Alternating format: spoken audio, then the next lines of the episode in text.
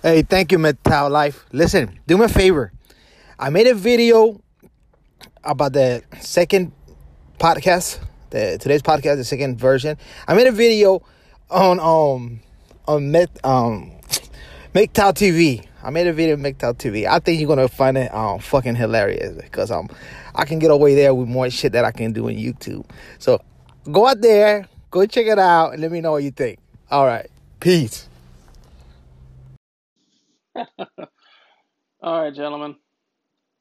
This is MGTOW Life, and uh, welcome to another podcast. I probably shouldn't have done this, but uh, shit, I, I I don't know. I was bored. Who the fuck knows? But uh, I had a couple uh, different profiles from back in the day when I was on uh, Plenty of Fish, and we know the trash that is on there. You know, because uh, if something's free, you always get what you paid for, right?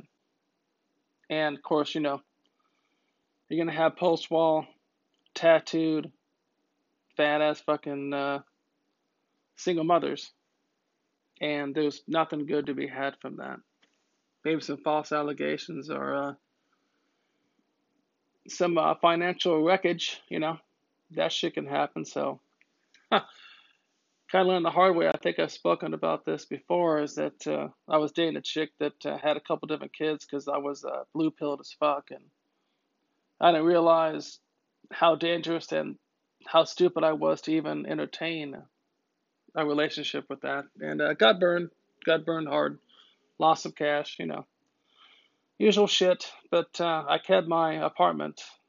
At least I did something right. So I just bounced back over here and uh, been chilling ever since. But uh, tonight, I happened to.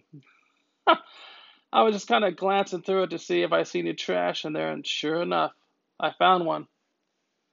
42, full of tats, and uh, single mother, fat, you know, the whole the whole thing.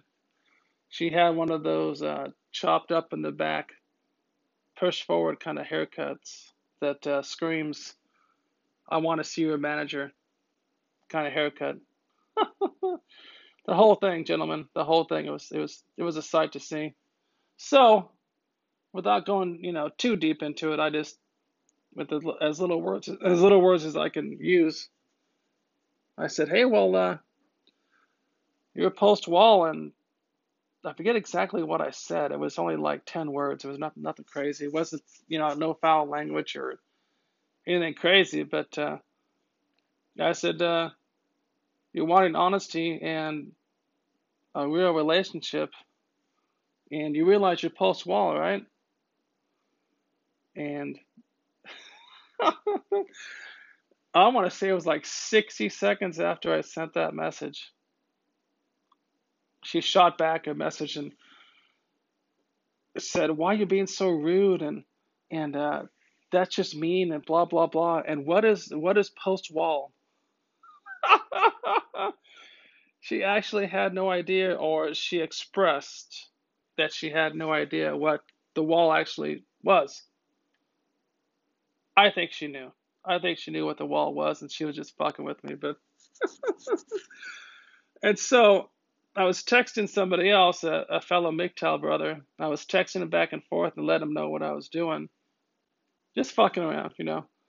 And she must have blasted two messages at me, just full of shaming language and and how can you have to be so mean and blah blah blah.